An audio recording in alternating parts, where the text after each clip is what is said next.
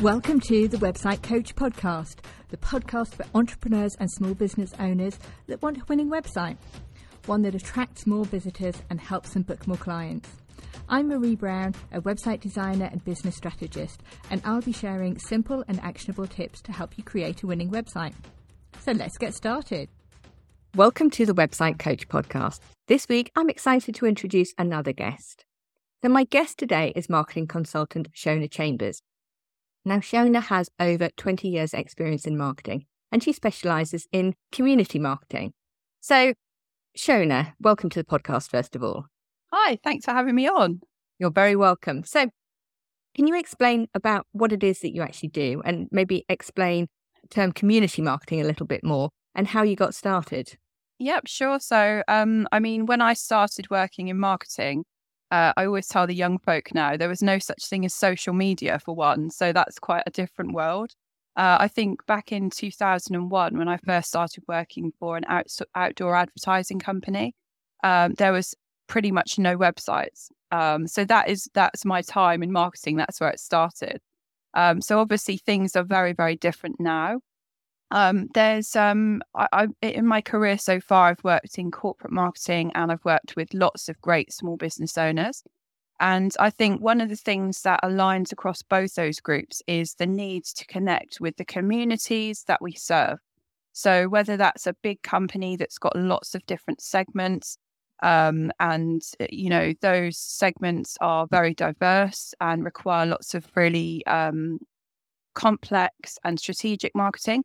Or if you're a small business owner who sells one product um, and needs to connect with the buyers of that product. That is for me what I mean when I talk about community marketing. It's really bringing customer insight to the heart of your marketing and looking at things from that viewpoint. I would argue, is there any other way to do marketing? Because it's all about serving your customers, and I mean serving in the broadest sense um, of of the word when it comes when it comes to marketing, and then indeed actually doing your business. Yeah, I agree with you, and I think um, you know we've eh, there's been a very fashionable viewpoint that you can just buy eyeballs. You know, Facebook came in, Google is obviously still massive. Um, and it's this idea that if you um, if you basically spam enough people, somebody will do something.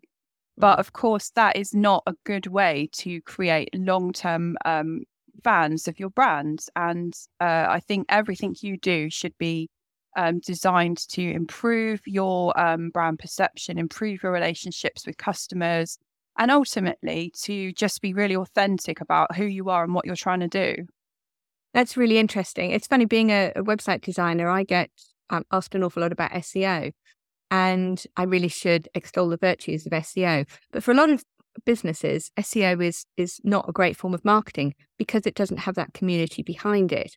So when somebody finds your website through SEO, they're landing on it very cold. Yeah. Whereas somebody that you've built up a relationship with, either because you have come across them in real life or you've talked to them on social or whatever it might be, they are much warmer and they're much more likely to buy. And um, yeah, it's interesting. A lot of people think the answer is always SEO, but actually, I think you're quite right. And I'm eh, very interested to hear much more um, about how uh, how we can do that as, as small business owners. So maybe that's where we should start. Actually, what can a small business owner who wants to find more clients what what's the best thing that they can do to do that? I mean, it's it's not a new tip, and it's one that many will be thinking, well, you know, I already do that, but I really believe in collaboration, and um, you know, whether you want to use the word networking or not, and obviously these things exist in lots of different ways. So, uh, you know, I've worked with small business owners before who maybe are an aromatherapist. So it's looking for complementary businesses that you can work with that are non-competitive but similar to you so that both of you team up and you're you're using your audiences the power of your audiences to reach more people and you both get a you know a different bite at the cherry from each other's audiences and you can go as big or as small as you like with that um, so i've done a lot of you know small business networking myself and i think uh, one thing that you always see is people will people will buy into you through the language you use. And you do tend to get some people that come in and they're like, oh, I'm a seven figure business owner. And, you know, that's sort of for some people that will attract. For others, it repels. For others who maybe are feeling a little bit unconfident or they have great offering, but maybe they're not ready to go crazy yet because they've got small kids at home or they're caring for parents or there's some other reason that they don't want to suddenly supersize their business, they're going to be attracted to people who also want to um, grow their business at a different speed. And that could be someone who's got a full time job and they're running a side hustle. Um, it could really be anyone who isn't ready to just go for it, you know, straight away. So I always think with networking and um, you know collaborating with others like you, you need to pick the people that are going at the same speed as you. That's a good way of putting it. Actually, that's really interesting, and I've seen some some great collaborations with clients of mine where they've done exactly that. And um, on the podcast a few weeks ago, I had a, a yoga teacher who does that really well. She runs a yoga lunch club with somebody who you know cooks and and teaches cookery, and they've actually got a fairly similar audience. But obviously, because they're doing different things, then actually there's really good um, overlap in terms of their ideal clients, definitely. And for somebody who is very new to this, how would they go about finding somebody to collaborate with and then approaching them about collaboration? Yeah, well, I guess, you know, apart from social media, um, you could be looking out for any kind of signs in your local supermarket for small business networking groups. That's one of the ways that um, I've found useful things.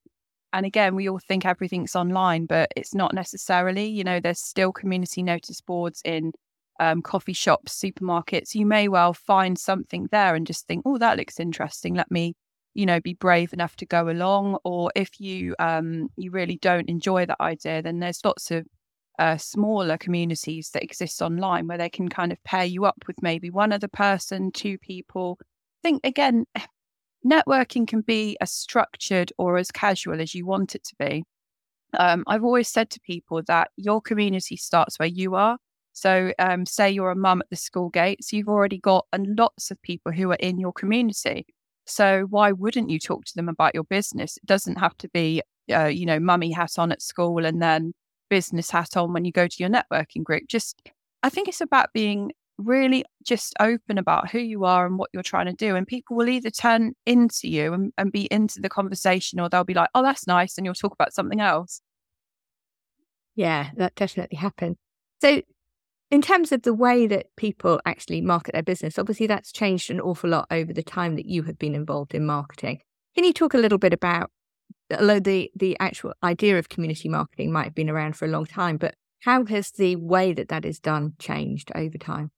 Um, yeah, so I think uh, if you kind of look back to pre-internet times, then you know people would naturally gather in person to market their businesses. So uh, there's always been um, business groups for people with local businesses in in small areas, um, you know, and those still exist today. But obviously, we now have the same equivalent online. And I think really the pandemic threw everything up in the air because all of a sudden the only option was online. Um, and for a long time, you know, people were getting very inventive with how they were doing that. So so many uh, Zoom, you know, large uh, Zoom groups kind of sprung up where you could you could probably go to three networking things before lunchtime, you know, it, during the early pandemic.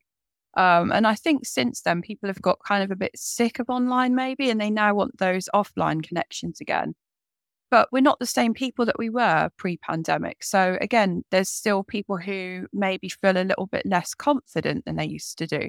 So, um, Viv Groskop, um, who runs the How to Own the Room podcast, Mm-hmm. Uh, she was just writing a great article in The Guardian about th- that this week that our confidence levels have changed. And so the ways that we might want to uh, network and um, represent ourselves, you know, you might not feel like you've got that get up and go to sort of go and stand in front of lots of people. So again, it's it's just how do you feel about things and what would you like to do? And that's got to be part of your strategy. Yeah, that's really good. And I'm like you, I'm seeing a bit of a backlash against things online, or rather, people are much more interested in doing things in person now mm. than than they were. I think people were very hesitant when we came out of COVID times, and now they're feeling much more confident and and feeling they've perhaps had enough of Zoom and are much keener to do things in real life. And I really enjoyed getting back to networking events. I must admit, and I don't really think about them as networking events now, I think of them as going out and meeting up with my business buddies and finding new business buddies as well. Because um, I think networking networking does have a bad reputation, um, and I think there are certain groups which have given it that bad reputation. But there are always amazing groups wherever you live or not very far away that you can that you can join. You've just got to find them. Like you say, community notice boards, asking people, those kind of things are because they are there, you've just got to find the right one for you. I found some great networking groups, some that are full of um, other mums um, and which are a similar size to mine. Some people starting out, some people much further along. And I've also found some great groups which are just fun to go to and um, you know, which quite a few people I know go to. So you can you can meet their connections uh, in real life as well.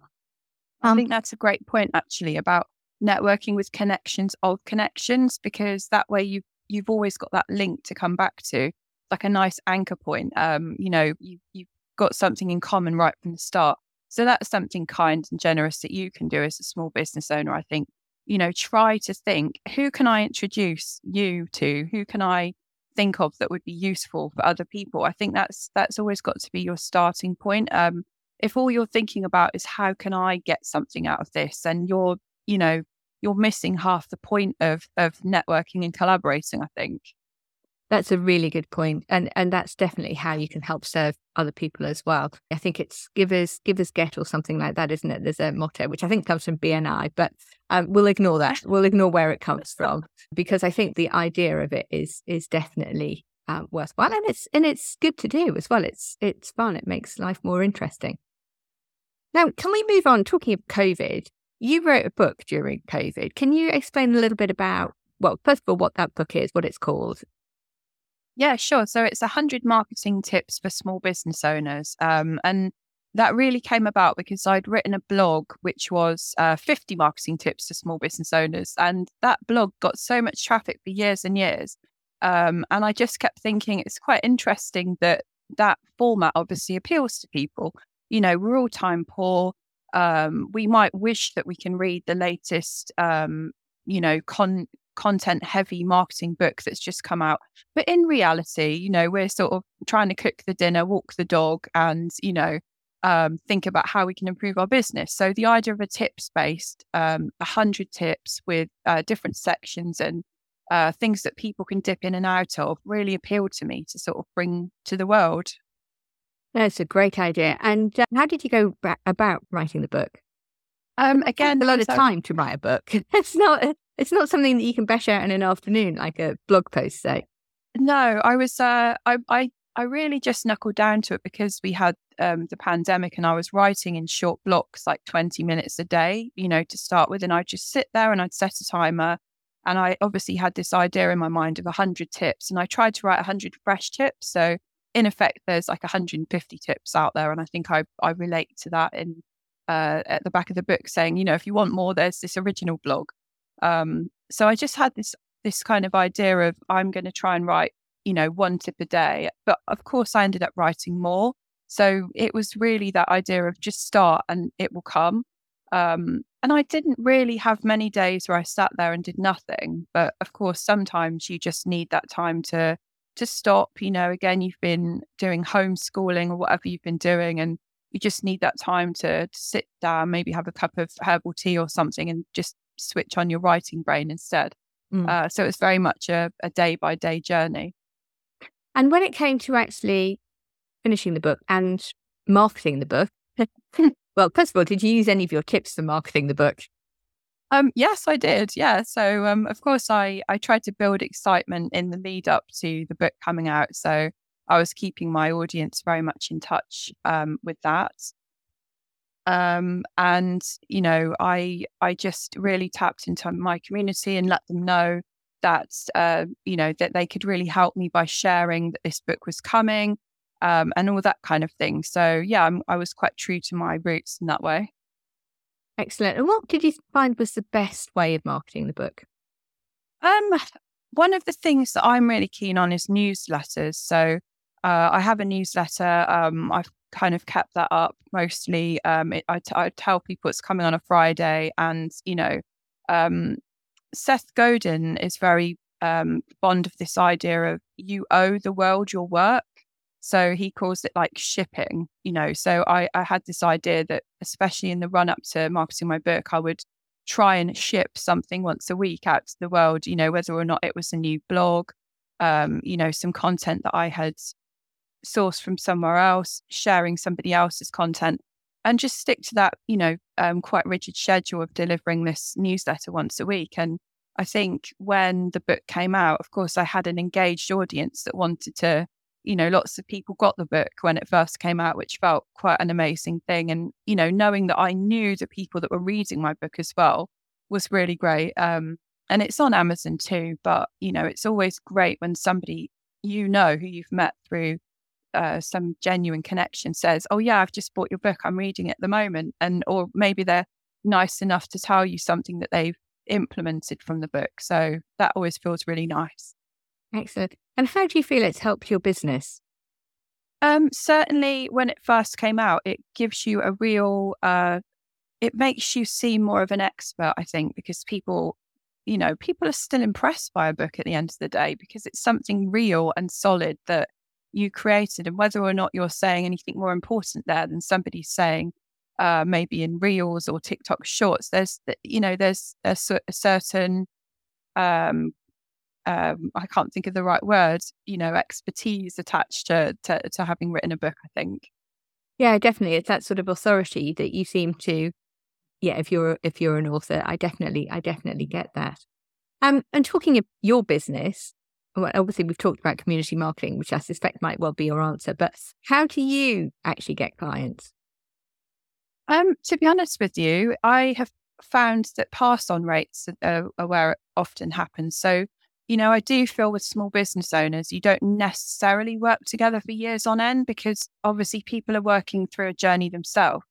Um, and some people I've worked with have, um, you know, gone on to get quite big quite quickly, and or maybe they've changed direction. So it's always that sort of nice feeling at the end of something where they're like, you know, I, and I'm going to recommend you to three other people, and maybe one of those becomes a client. So I think once you've been going for a certain amount of time, it does become quite organic. Mm-hmm. Um, and obviously, it all depends on the kind of marketing that you're doing as well. So, one of the things I help people with is marketing planning.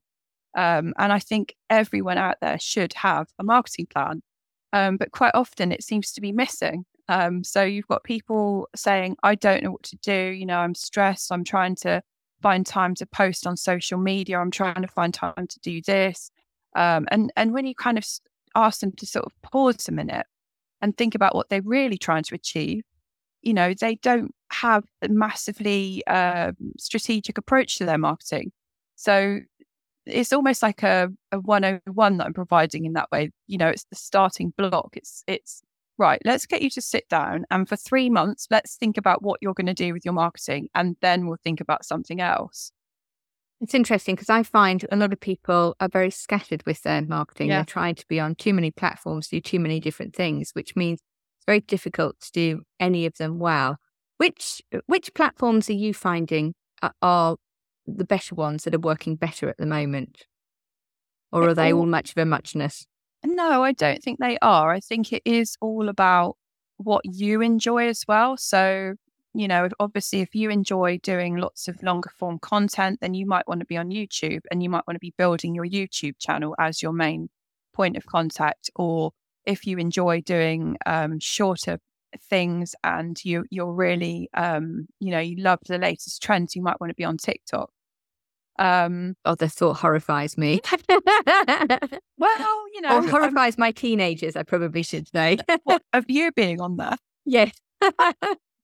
yeah, I know what you mean. Um, I think there's definitely age groups around social tools, but then again, you know, if you're trying to generate more traffic for your blog or your website, you might want to be really going heavy into Pinterest, which I think people really don't think about Pinterest because mm. it's social slash search, but it's a really great tool. And I still get quite a lot of traffic from Pinterest.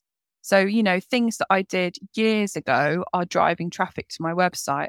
So I think it's about having a good mixture of evergreen content across platforms that people can, you know, be looking at and, and you've done the work and you've done the hard hard yards years ago. uh, equally using uh, your platforms that you maybe like the most to be sharing, you know, short, up to date things about yourself.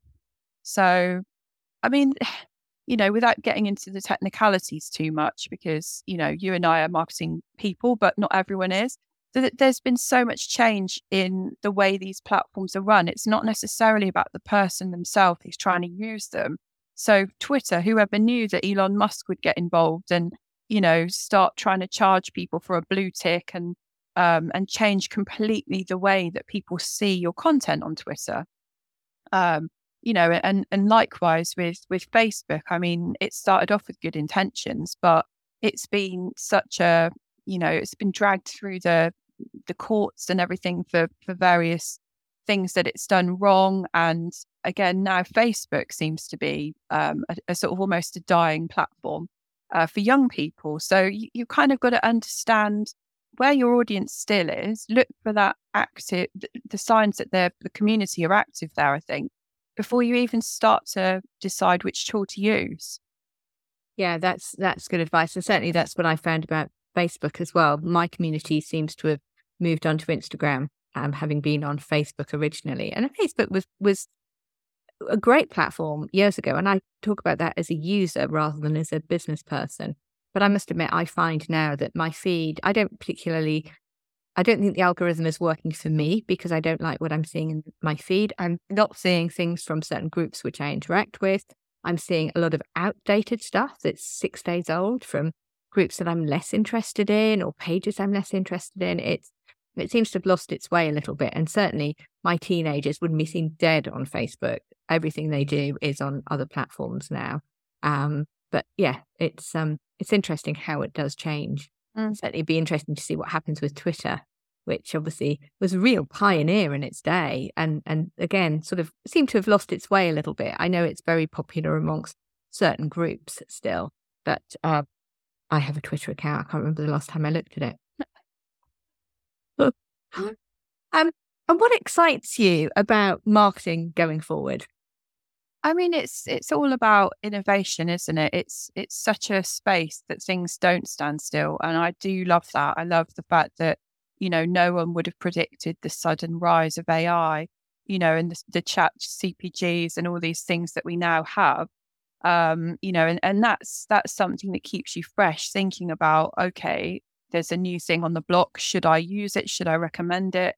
Um, how long will I spend with it before I feel like I can actually talk about it in any you know sensible way to clients um, so that kind of thing really interests me uh, i think i also do enjoy thinking about the the challenging you know environments that maybe some small business owners are experiencing right now and looking at what else they can do and being really scrappy about how they use their budgets um, and really thinking about you know different ways of approaching things and not just recommending the same things because they worked six months ago.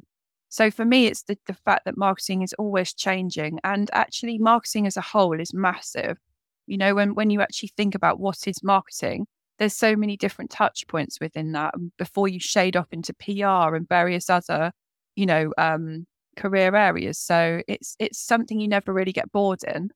And definitely that's very, very true. I mean, can we just touch on AI a, a, little bit in terms of what's your view on using tools like ChatGPT and and similar tools for for marketing purposes? I mean, it's quite scary what they can do, isn't it? You know, mm. and um, I'm sure we've all seen the headlines about um, these these things being able to pass exams for for Oxford and Cambridge, and and you know things like that. It's just quite quite shocking, really. Um, I've seen content that's produced on um, Chat CPG, um, and I you know, it's quite frightening how almost real world real world it is. But at the end of the day, I think you've always got to remember that if if you um, if you're going up against clients that are trying to save money by using um, a robot instead of a person to to write their copy or or maybe you know come up with um, you know a marketing uh, strategy, then maybe they're not really the people that you want to work with because you know if you're if you're recommending um, you know, um, technology over a person, it's it's never going to be the right thing for for small business owners, certainly anyway. I mean, it does have benefits. You know, I've seen it used to come up with really useful lists of um, job titles and um, organization types that can be used for lead generation. Uh, but I think it's just remembering at the end of the day, uh, you know, we we've all got so much more to us than just what a robot can come up with. That it's never really going to be a competitor. Yeah, I think it's a useful tool. It's a bit like a calculator in some ways, in yeah. that it doesn't. It's what you put into it that's important, and also you using what comes out of it in a good way. I know I've certainly I've had some good experiences with it, and I've had some poor experiences with it. I I don't use it widely, um, but it can be quite good at coming up with ideas and thinking of things that maybe you haven't thought of. That's certainly been my experience. So I might give it um, you know, ask it to come up with an outline for a blog post, for example, for a podcast episode. And I might say, give me 10, I don't know, ways SEO can work for your business or 10 marketing tips or something like that. And it will give me 10 marketing tips. And I look at them and I'll go, no, no, no. Yeah, I already knew that. I already knew that. Oh, hadn't thought that one. And it's mm-hmm. actually quite good, I think, to sometimes use in that way. I wouldn't whenever I've got it to try and write me something, I haven't liked the output and I've ended up completely rewriting it. Sometimes it's quite good to use as a first draft of something. Um, I must admit, I struggle with it still for shorter um, posts for, for social media. It just doesn't quite get my voice. Um, and I just find it quicker to do it myself. uh, like you say, it, it's, it, it has its limitations, but um, it's going to be interesting. I think it's only going to get better so it's going to be interesting as to as to where that goes. Um, before I get on to a final couple of questions, where can where can people find you? What and, and please do include the title of your book as well in that list. Yeah, sure. So my website is um, shonachambersmarketing.co.uk. Um, I'm in, on Instagram, Twitter, Facebook, um, and Pinterest. Those are the main platforms that people can find me on. And uh, my book, 100 Marketing Tips for Small Business Owners, is on my website. And also you can find it on Amazon as well. So, um, yeah, those are the places. Brilliant. So, final couple of questions. And I must admit, I'm really interested to hear your responses to these because I know that you listen to podcasts and I know that you read a lot of business books. So, um, so which are your favorite podcasts to listen to, first of all? Um, well, one of them I've just been listening to this morning is the Marketing School with um, Eric Siu and Neil Patel. Um, and that one of the reasons I like that is because it's bite sized, so it's five to ten minutes. Sometimes they're shorter than that, and they're always different tips. Um, and you know they've both uh, grown and scaled businesses, so you know that you're listening to really useful um, information there. Um, I mean, in terms of uh, longer form content, I do really like Tim Ferriss's podcast, although it all depends if you've got two hours to spare listening um, to something. But I always find if I do find the time, I'm never um, sorry about that. And he talks to such a great range of, of guests. So, um, and, you know, he's been a great author over the years, although I don't think we've had a Tim Ferriss book for a while. So I've been wondering if that's going to happen soon. Um, but some of his um, pod books have been amazing, like Tools of Titans. Obviously, he wrote all the four hour series, so the four hour work week, um, which I think when you listen to it now, it can be a little bit dated in places. But he was talking about automation at a time when hardly anyone was. So that was the answer to the four hour work week automate everything.